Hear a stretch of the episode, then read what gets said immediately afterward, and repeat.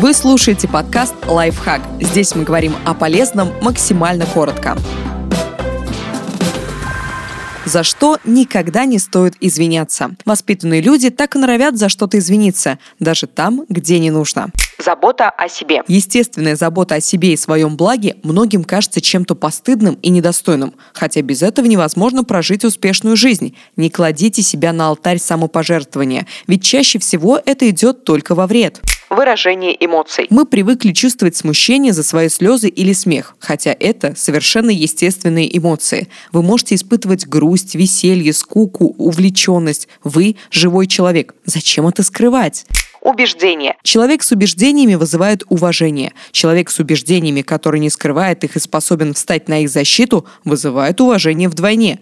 Наличие твердых принципов в наше время является настолько редким и ценным качеством, что извиняться за них точно не следует. Непохожесть. Это совершенно не странно быть странным. Если вам повезло быть не таким, как все, то это не повод для стыда. Возможно, именно это и является вашим главным преимуществом.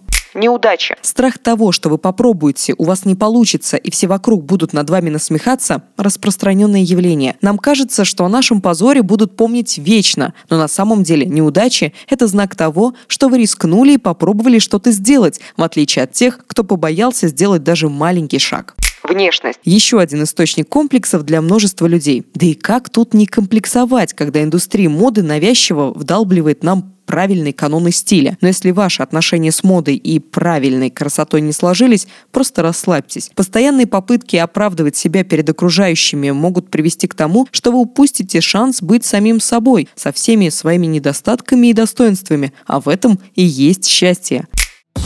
Подписывайтесь на подкаст «Лайфхак» на всех удобных платформах, ставьте ему лайки и звездочки, оставляйте комментарии. Услышимся!